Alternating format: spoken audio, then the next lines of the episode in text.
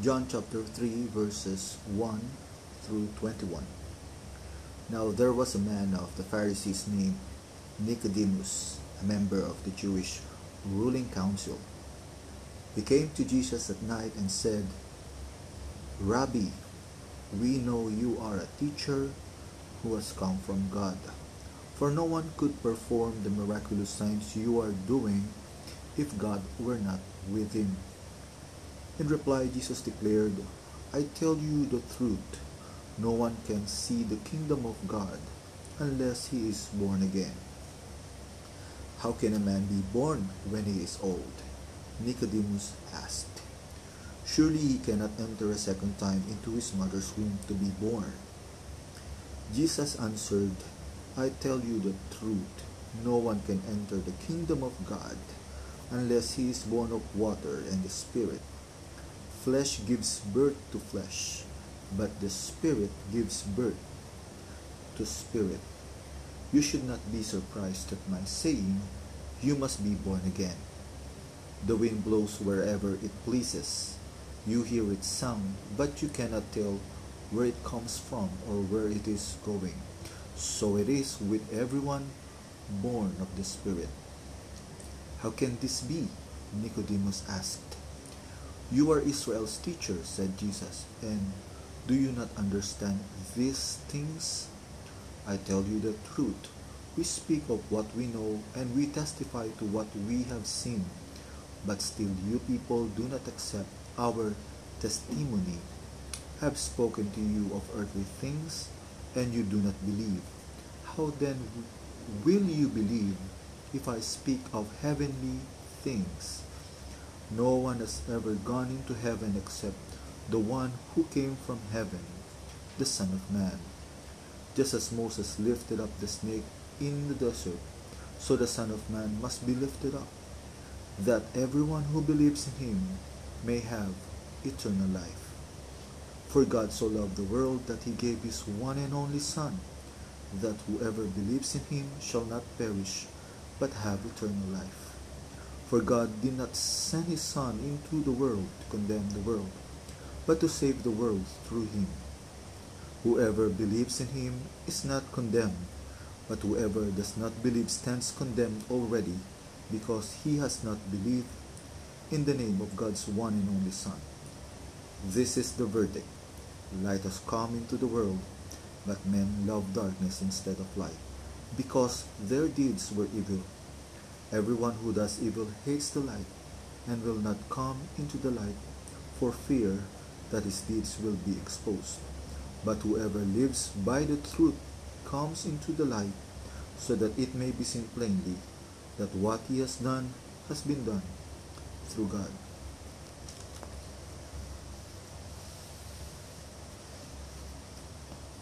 So, John chapter 3 is all about the life of Jesus. The story of conversation between Jesus and Nicodemus.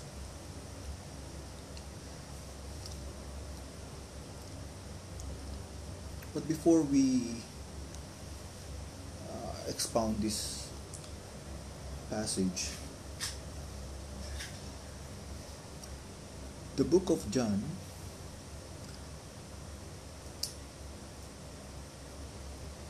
is written for his readers to know more about who Jesus is, that they may have eternal life.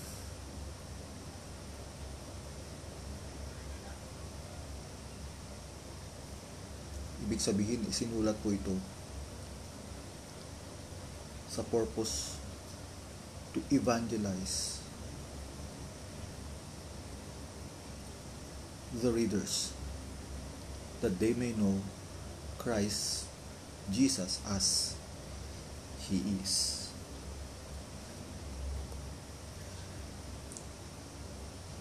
In fact, half of the book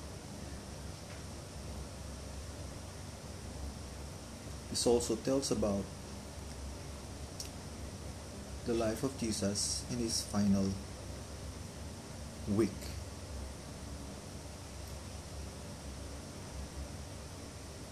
With a resounding message about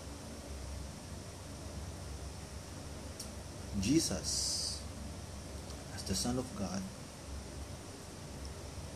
not only as a Messiah,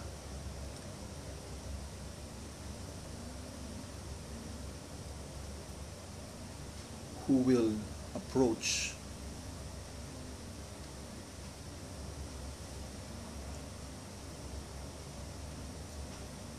rather heading towards Jerusalem to be crucified, to die on the cross.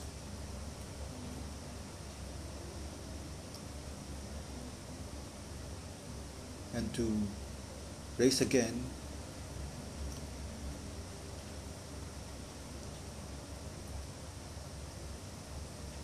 and to ascend into glory with his Father in heaven.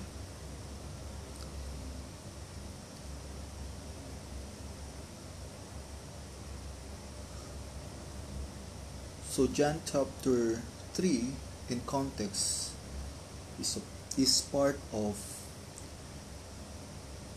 the purpose of the author John. Concluding that Jesus is the Son of God.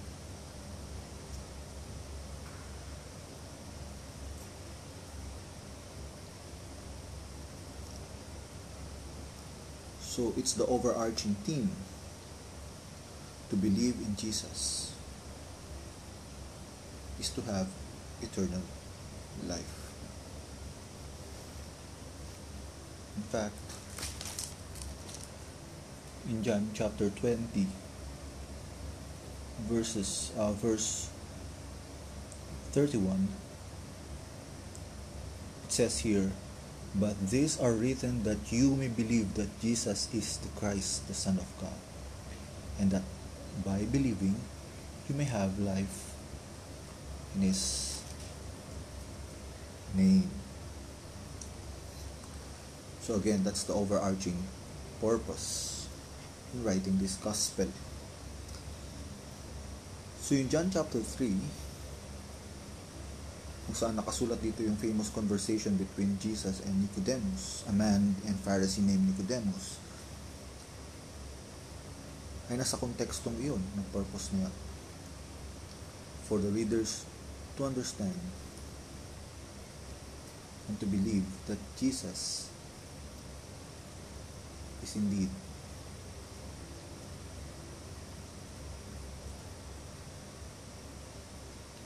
the Son of God.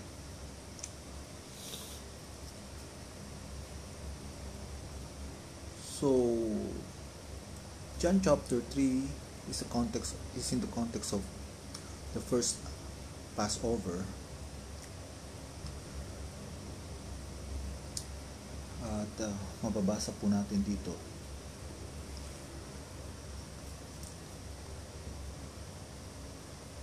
that a man of the Pharisees named Nicodemus, a member of the Jewish ruling council, came to Jesus at night. At ito po yung sabi niya, We know who you are, a teacher who has come from God. For no one could perform the miraculous signs you are doing if God were not with him. So he approached Jesus with this um,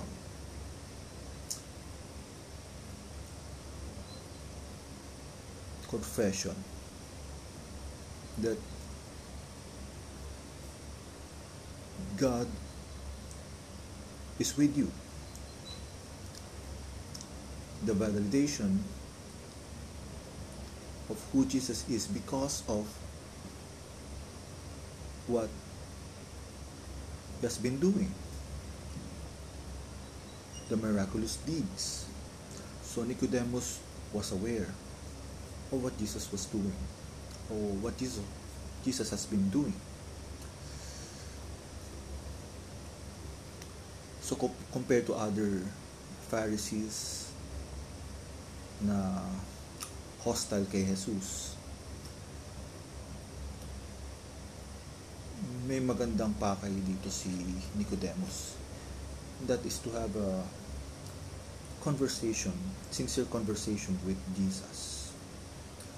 Though he done it uh, privately, at hindi naman nakasulat dito yung reason, but probably siguro to have a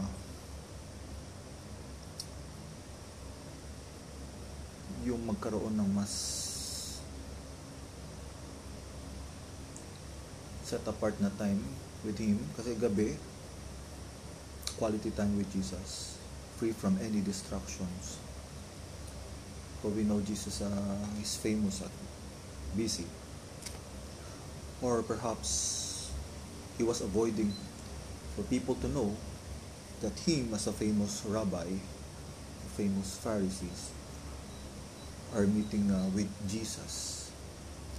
Alam naman natin again the hostility ng ibang mga Pharisees kay Jesus. So, nung binanggit ito ni Nicodemus,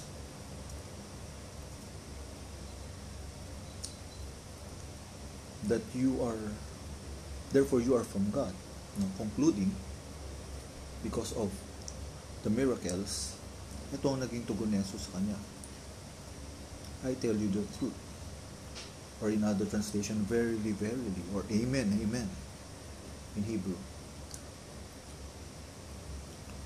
This is empathic.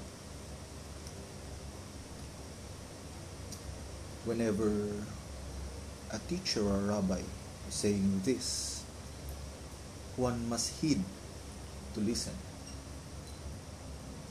Jesus said, No one can see the kingdom of God unless he is born again. Dito binanggit ni Jesus yung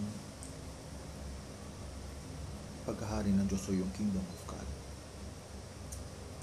Hindi ito foreign at hindi rin ito nakakagulat na mapakinggan ni Nicodemus. In fact, ang mga Hudyo, lalo na mga tagapagturo katulad niya, ay karaniwan madalas na itinuturo ang paghahari ng Diyos. They are anticipating it. Pero taliwas sa kanilang nalalaman, ito ang sinabi ni Jesus. There is a prerequisite to see the kingdom of God. Unless na ang isang individual o isang tao ay maborn again. Hindi niya makikita ang paghahari o ang karya ng Diyos. Kaya tumugon si Nicodemus sa pamagitan ng isang tanong, How can a man be born when he is old? Para sa isang matalino katulad niya na bihasa sa kasulatan o sa kautosan ni Moses. By the way, siya po ay fariseo at uh, kabilang sa Jewish Ruling Council of Sanhedrin. So, ibig sabihin sa panahon natin ngayon, siya ay may halintulad sa isang maestrado ng Korte Suprema na nabihasa sa batas. Eh, napaka-logical nito mag-isip. Kaya naman, siya ay nagtanong. Rather, siya ay nag-respond ng ganito, How can a man be born when he is old? Surely he cannot enter a second time into his mother's womb to be born. Definitely, hindi yun ang ibig sabihin ni Jesus. Tumugon si Jesus ng a restatement. I tell you the truth. No one can enter the kingdom of God unless he is born of water and the Spirit. So, yung unang binanggit niya, no one can see the kingdom of God. Sa so, statement niya, no one can enter the kingdom of God. unless, again, there's a prerequisite. He is born of water and the Spirit. So this is synonymous with being born again. Bagamat foreign sa atin pakinggan yung water and spirit, I believe there's a hint para sa katulad ni Nicodemus. Pag binabanggit yung water and spirit in relation to the Old Testament scripture, so linilaw ni Jesus, flesh gives birth to flesh. At hindi yun yung tinutukoy niya. But, in contrast, the spirit gives birth to spirit. Therefore, being born again means spiritual rebirth. Kapanganakan muli. Spiritual na kapanganakan. Further, sinabi ni Jesus, You should not be surprised at my saying, You must be born again. So, I must emphasize the word here, must. So, ibig sabihin, hindi po makikita at mapapabilang o makakapasok sa kaharian ng Diyos ang isang tao malibang siya'y magkaroon ng spiritual na kapanganakan o maborn again. At sa verse 8, ginamit ni Jesus na ilustrasyon ng hangin. The wind blows wherever it pleases You hear its sound, but you cannot tell where it comes from or where it is going. So it is with everyone born of the Spirit. Tila ba ang kapanganakang spiritual ay hindi kapansin-pansin kung ito ay sa fleshly perspective no ng isang tao unless magkaroon ka ng uh, eternal perspective of what it means to be born again. Kasi it is totally different kung paano ito naiintindihan ng mga Jew. For instance, mababasa po natin sa chapter 1 ng John na binanggit dito yung pagiging anak ng Diyos. Ang sabi dito, it is by believing.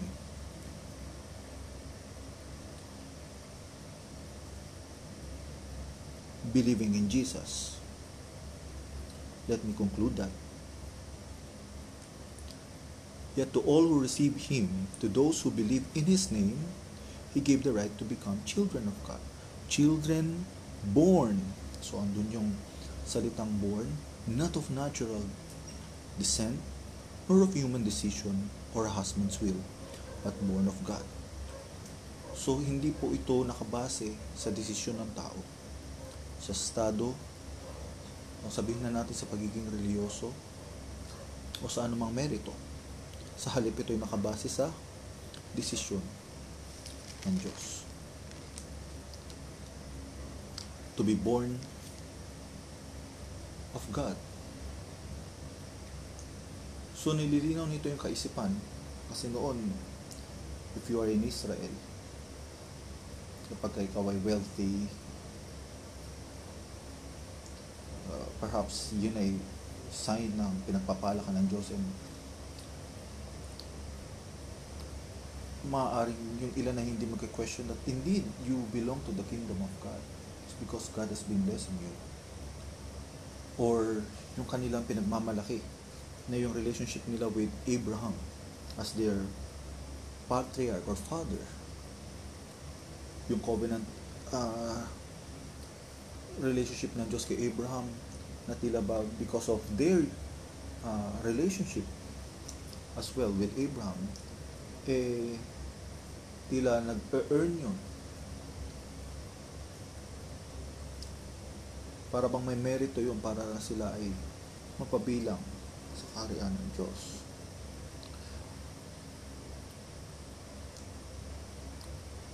Good work has nothing to do with it as well. walang any good works can merit that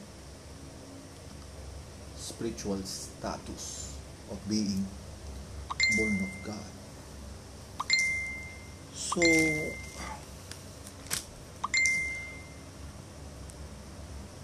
as I continue on this,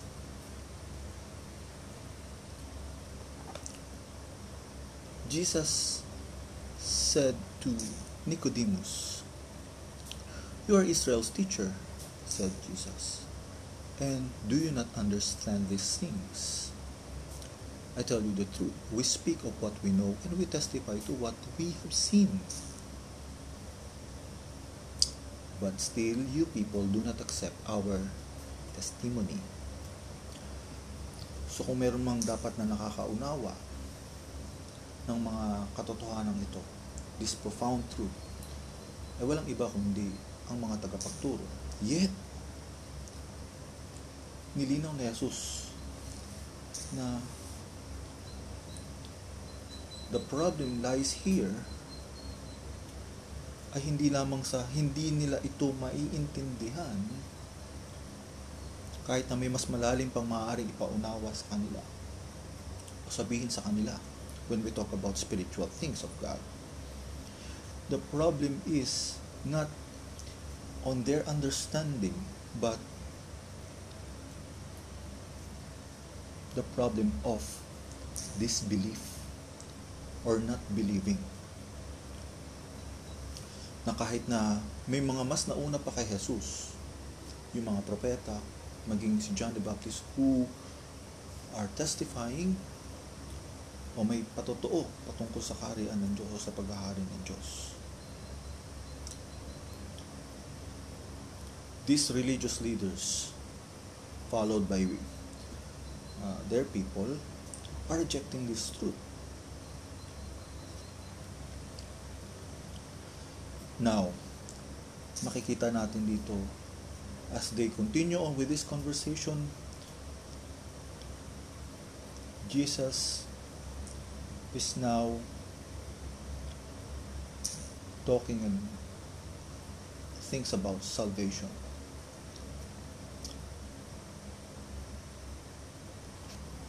And the purpose of his coming. In verse 13, no one has ever gone into heaven except the one who came from heaven, the Son of Man. So just as Moses lifted up the sun in the desert, sorry, just as Moses lifted up the snake in the desert, so the Son of Man must be lifted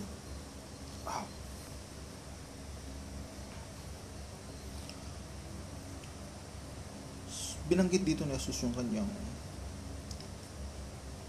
uh, pagparito. Because whenever he says Son of Man, it refers to himself. That he came from heaven. He is the Son of Man who came from heaven. In fact, sa John chapter 1, dito mababasa natin that John concluded early on kung sino si Jesus. That He is the incarnated Word. Everything were made through Him. Without Him, nothing was made that has been made. He is the life and He is the light of man. Meaning, merong pre-existing condition si Jesus. No? He was with God. He was with His Father. He is in perfect fellowship with the Godhead, namely the Father, the Son, the Holy Spirit. And the, for the purpose of saving His people, siya ay nagkatawang tao, the incarnation. But prior to the existence of time, matter, and space, nag-exist na si Jesus. And in verse 10, it says here, He was in the world, verse 10 of chapter 1, and though the world was made through Him, the world did not recognize Him. He came to that which was His own, but His own did not receive Him. So yan yung problem. As Jesus was uh, talking with Nicodemus, we can see here the connection na ang problema talaga is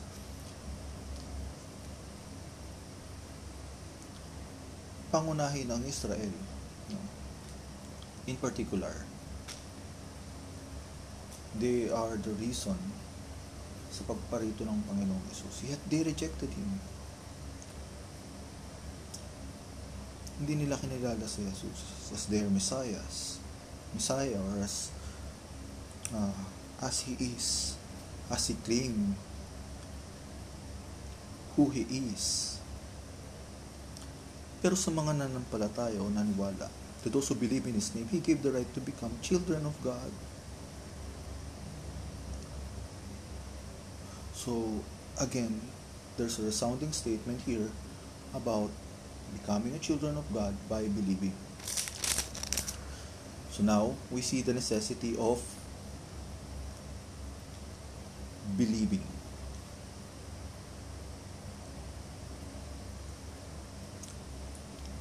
So, dito makikita natin um, kung ano yung kahalagahan ng pananampalataya? Para sa ating kaligtasan. Because Jesus is now telling here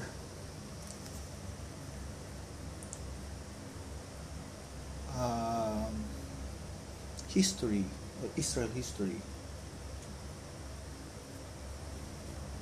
before he mentioned his uh, imminent, sabihin na natin, imminent uh, death, crucifixion and death.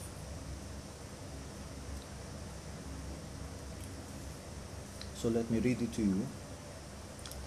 Just as Moses lifted up the snake in the desert, so the Son of Man must be lifted up. So, we can read from Numbers chapter 29 sa Old Testament book. Na nung panahon ni Moses, people were rebelling against God. Sila yung nagre-reklamo when they were in the desert just because of food, the hung, hung they, they were hungry, thirsty, at hindi nila gusto yung pinoprovide na pagkain sa kanila. In other words, uh, yung rebellion ng mga tao that time, and God in His anger, people perished. No, nung nagkaroon ng mga poisonous snake at uh, marami sa kanilang nang- nangamatay, eh, sa tugon ng Diyos sa kanilang, sa awa ng Diyos sa kanila, eh, inutusan na si Moses na gumawa ng isang bronze snake na i ilalagay sa isang pole to lift it up at sa lahat ng mga ah, sa lahat ng mga tititig dun sa bronze snake, sila ay may spare from death. Hindi sila mapeperish. So the problem of uh, rebelling against God that time, eh yun din naman yung problem in Jesus' time. People were rebelling against God. That's why they were not listening to Jesus. So here, Jesus said,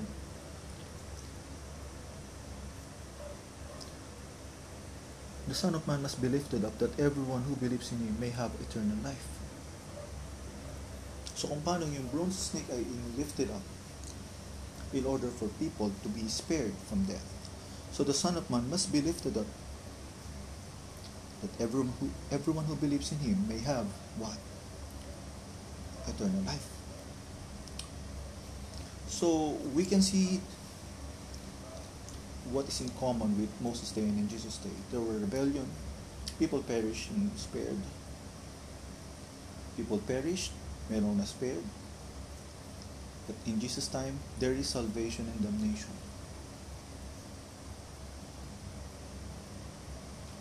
Kung sa panahon ni Moses yung pangyayari,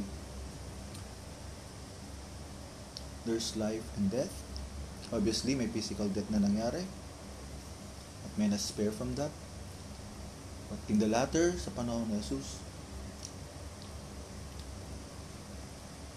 there's salvation and damnation. Merong may spare from spiritual death at merong madadam spiritually and holistically. So I should say holistically because eternal damnation in hell is a serious matter na tinutukoy ng scripture kung saan mararanasan ito both physically or bodily and soul ang uh, maaaring ma-perish in hell hindi mag-cease to exist. Rather a continuous suffering forever.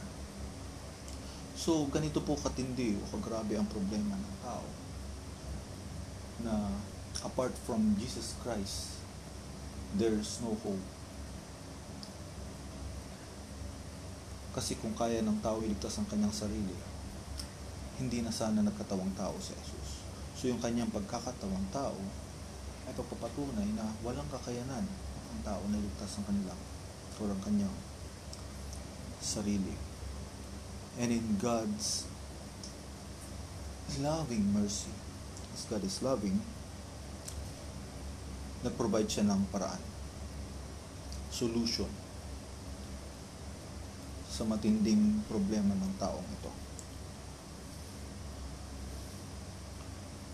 And in verse 16, this is a famous verse For God so loved the world that he gave his one and only Son. So God did not spare his Son. In fact, he sent forth his Son into the world. His unique Son.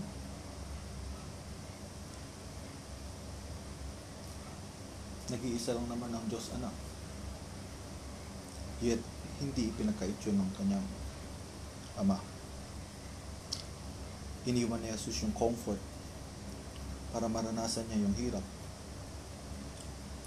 in order for him to save his people. At ito ay we can sum up this decision according to verse 16 as an act of God out of his love. For God so loved the world.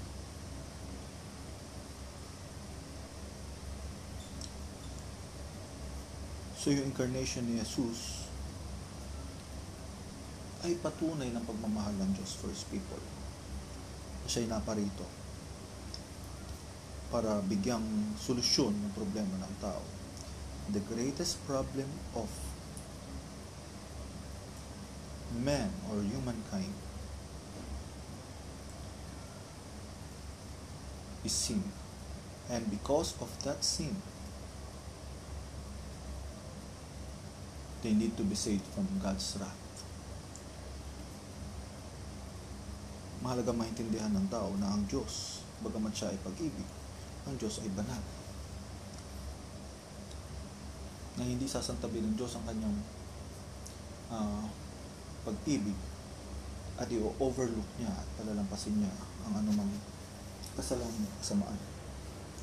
Sapagkat, for the wages of sin is death. At ang kalagayan ng lahat ng tao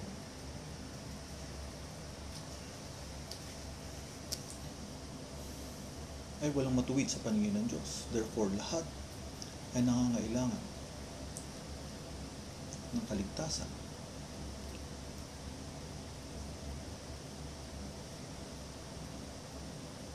Walang matuwid, miski isa sa kanyang paningin. In fact, ang lahat ay spiritually dead in transgression sa mas malalim na pagtingin, it has to do with our relationship with Adam as God, as Adam is our, our federal head kung saan nakipagtipan ng Diyos sa kanya. But Adam uh, disobeyed at hindi niya uh, na-fulfill yung covenant responsibility. Kaya naman siya na nagre-represent sa atin. Eh, katulad din niya, nagkasala rin tayo. At technically yung term is na-impute sa atin yung sin o yung death. We are guilty as Adam was guilty. Therefore, ang kalagayan natin spiritual, we are spiritually dead in transgression. Without the aid of God, we cannot respond to God. And we literally hate God. Yan po. Hindi natin makikita yung beauty ng mga katotohanan patungkol sa Diyos. Maging yung, hindi natin makikita yung, yung sarap ng maligtas kung hindi tayo tutulungan ng Diyos internally because of our spiritual deadness we are spiritually unable to respond because of our bondage to sin all our spiritual senses are not working for us to respond accordingly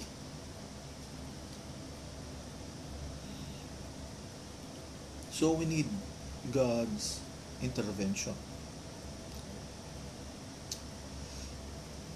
We need God to help us. As Jesus, the Son of God, He is indeed God, can save us from God. So it takes God to save us from God. Isa-save ni Jesus o ng Diyos ang tao mula sa Diyos. Diyos lang ang tanging makapagligtas mula sa puot ng Diyos. So the problem of sin is there's a wrath from God.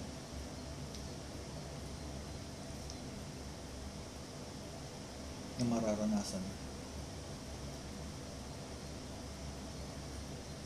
Unless you believe in Jesus Christ, you will end up, or man will end up facing God in judgment.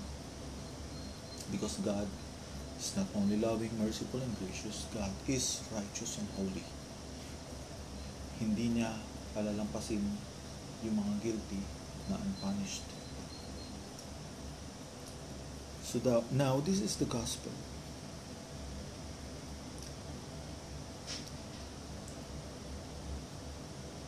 we need to believe. Salvation is through faith in Christ. Sabi nga, that whoever believes in Him shall not perish but have eternal life. We know, we know and we understand that salvation is by grace through faith. It is means by faith. But when you put your faith in Christ Jesus, it is not merely uh, yung naniniwala, ano, kala natin pananampalataya ay paniniwala. Ang pananampala, ang pananampalataya ay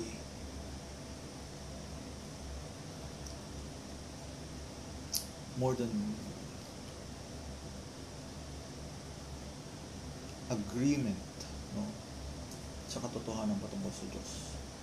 It is not just an intellectual assent. Rather, mas maganda siguro sabihin natin sa Tagalog, pagsuko ng buhay kay Kristo, pagpapasakot sa Kanya bilang iyong Panginoon at pagligtas. Full-hearted submission to Christ by faith.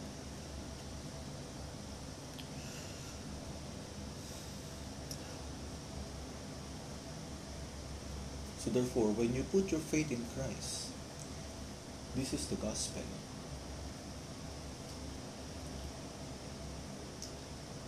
Sa language ng korte, God will declare you righteous because Jesus bore your sin on the cross. Yung hindi mo kayang bayaran, ay binayaran ni Jesus. Sapat pambayad yung kanyang dugo. Sapagkat yung dugo na yan, siya ay namuhay. Compared to that of Adam, na hindi na fulfill yung covenant responsibility, Jesus fulfilled the law. He abide by the law, submit to the will of his Father, at na, na he perfected the law in fact. Therefore, as uh, covenant head, nagre-represent to God's people, anyone who is in Christ, there's a union with Christ, kung paano yung sin ay na-impute from Adam to to mankind, yung holiness and righteousness ni Christ ay may impute to those who are united with Him. So there's an exchange. He bore your sins and now the righteousness and the holiness I may ma impute sa sino mang nakipag-isa kay Kristo.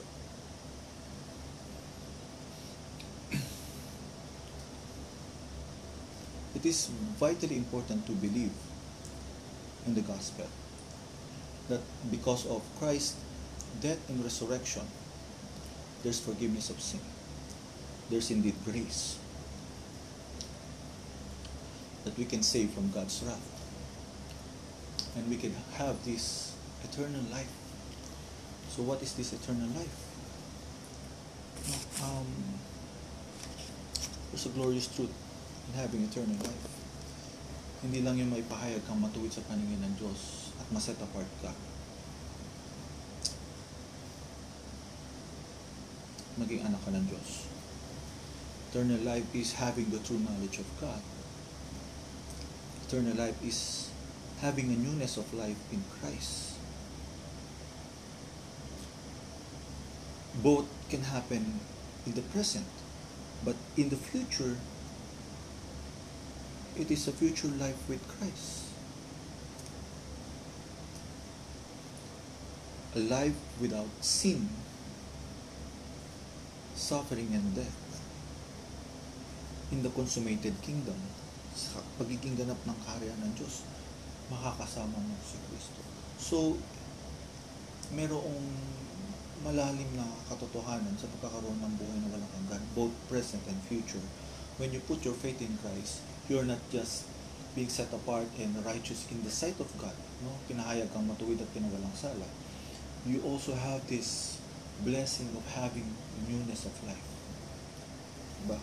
Na kapag when Jesus Christ sa kanyang uh, alam naman natin siya ay namatay at nag-ascend into glory at siya ay babalik to establish his uh, glorious cons- consummated kingdom ng ganap ng paghahari niya he will be with his people forever that is eternal life yun yung pangako niya sa mga katotohanan ito for the purpose of Christ's coming, no first coming ni Jesus is, for God did not send His Son into the world to condemn the world, but to save the world through Him. So whoever believes in Him is not condemned. But, so in contrast, whoever does not believe stands condemned already because he hasn't believed in the name of God's one and only Son. So yung condemnation is in rejecting Christ. Yun lang tanging kasalanan na hindi kaya pagpatawad ng Diyos. Yung continuous na pag-reject kay Kristo at sa ino-offer niyang kaligtasan. Because apart from Christ, you will die in your sin and you will face righteous, holy, and just God who will punish sin. And you cannot bribe God. Walang anuman sa mundong ito kaya mo maibigay sa Diyos bilang kapalit ng iyon para ma-earn mo ang kaligtasan. Sabi nga ni Jesus, what profit it is for man to gain the whole yet forfeit his own soul. Ibig, ang buong mundo ay hindi mo kayang ah, ibigay mo man yan sa Diyos. It's not enough to earn your salvation. Lalo na logically, paano bibigay sa Diyos yung pag-aari niya? So, it really need or it really takes Christ to be in your life in order for you to be saved. So to have union with Him, to put your faith in Him, to repent of your sins, and to fully submit to Jesus and to His Lordship as your Lord and Savior. Now, let me read these last verses. There's a verdict in verse 19. Light has come into the world, Jesus, but men love darkness instead of light, because their deeds were evil. That's the reason behind every person's rejection. Everyone who does evil hates the light and will not come into the light for fear that his deeds will be exposed. Loving sin, fear to give up sin, yan po yung behind ng pag-reject kay Kristo o kay Jesus. And man's foolishness, mas pipiliin ng ilan o ng karamihan ang enjoy yung kasalanan at yung temporal things than having or gaining Christ.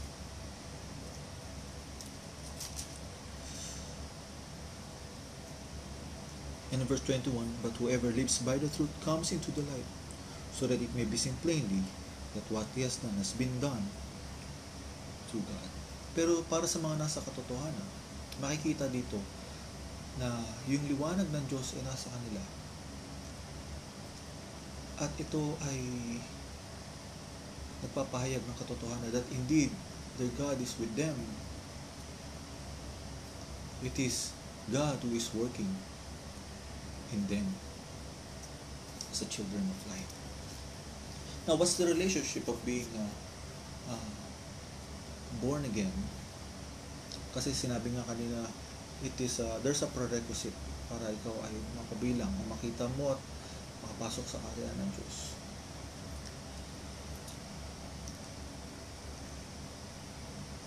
Born to be born again is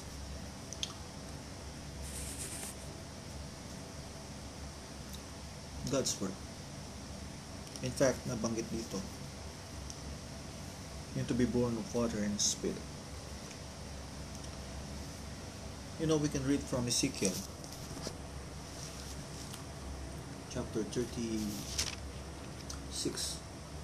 verses 24 we can see the allusion sa John chapter 3 at sa Ezekiel chapter 36 I will read it. Verse 24 "Uh, for I will take you out of the nations si Yahweh nakasalita dito through the prophet Ezekiel. I will gather you from all the countries and will bring you back into your own lands. I will sprinkle clean water on you, and you will be clean. I will cleanse you from all your impurities and from all your idols. I will give you a new heart and put a new spirit in you.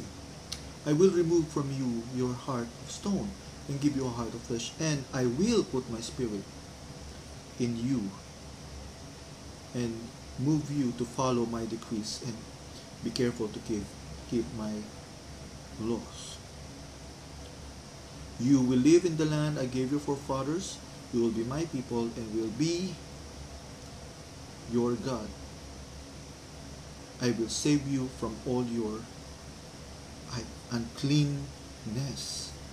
And let me jump from that verse to verse 32, I want you to know that I am not doing this for your sake, declares the sovereign Lord. In fact, He's doing this for His name's sake.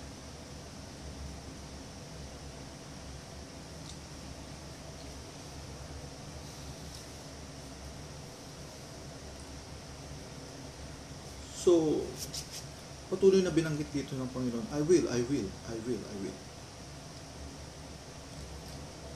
Tinukoy niya dito yung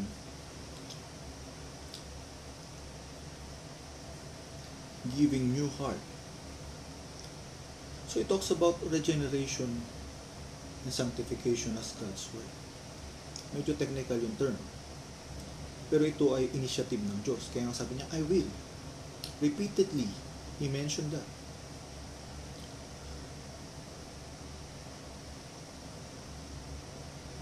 So, His people's sanctification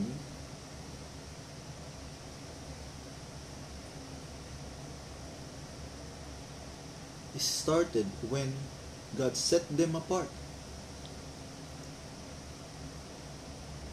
So, itinangi, isinet apart sila ng Diyos.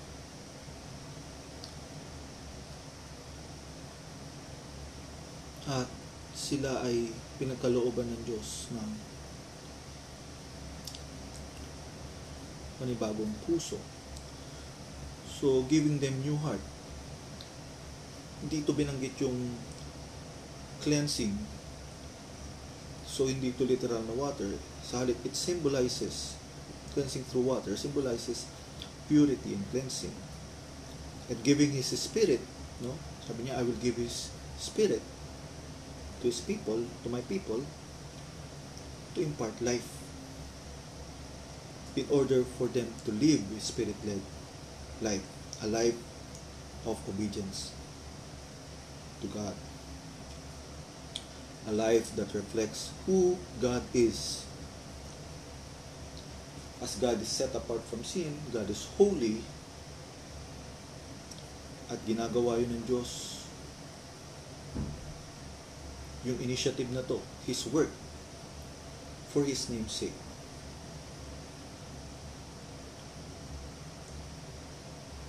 It is for His name's sake that He is doing this.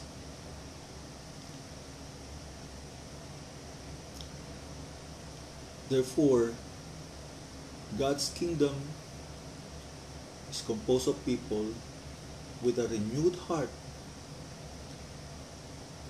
who are truly alive in Him. Yun pong ibig sabihin ng pagiging born again. So in allusion,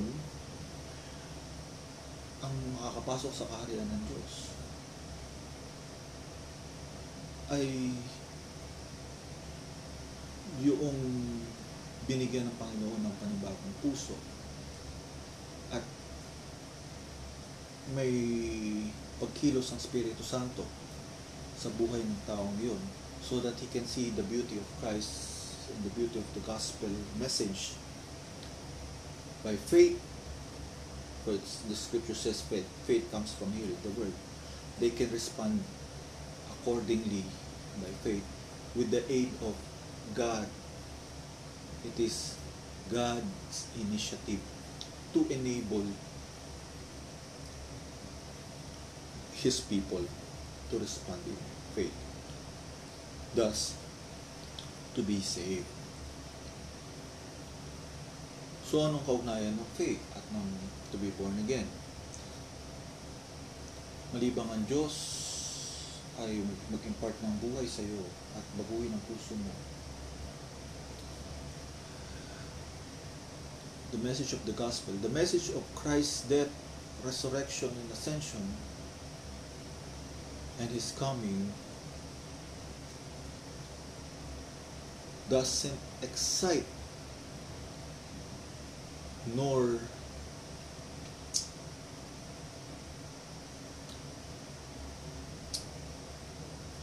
kumbaga, in, ah, hindi matatakot ang sino mang spiritual dead. There's no anticipation and excitement to enter the kingdom of God. Neither there's no fear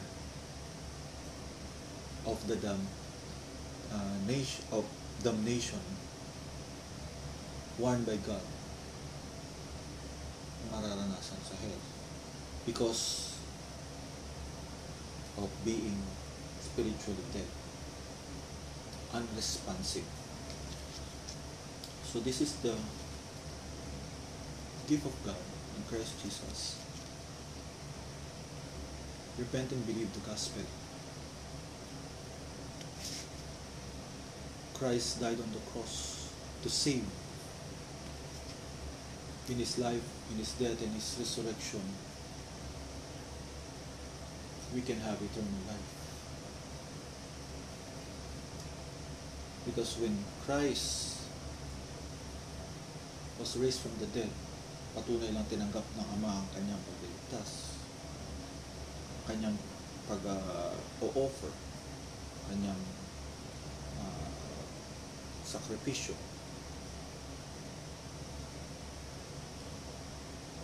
Patunay nga na meron na tayong newness of life sa kanyang muling pagkabuhay. At meron tayong na-anticipate na si Jesus na siyang muling nabuhay ay babalik first people to finally establish His glorious kingdom here on earth.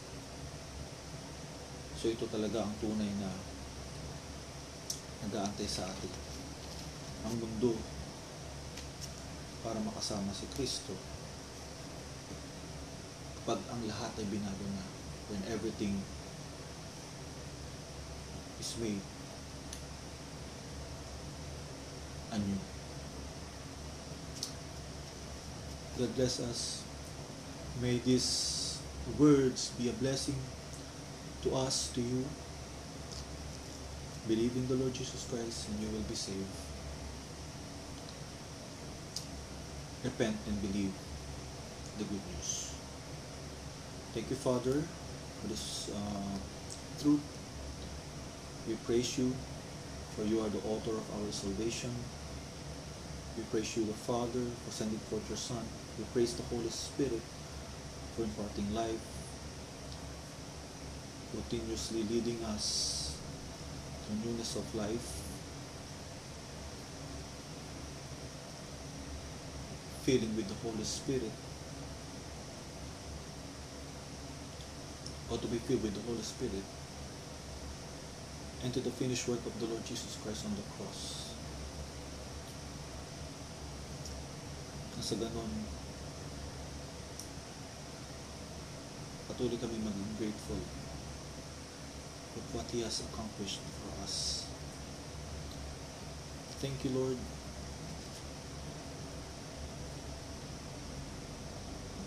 Until you come, Maranatha, in Jesus Christ's name. Amen.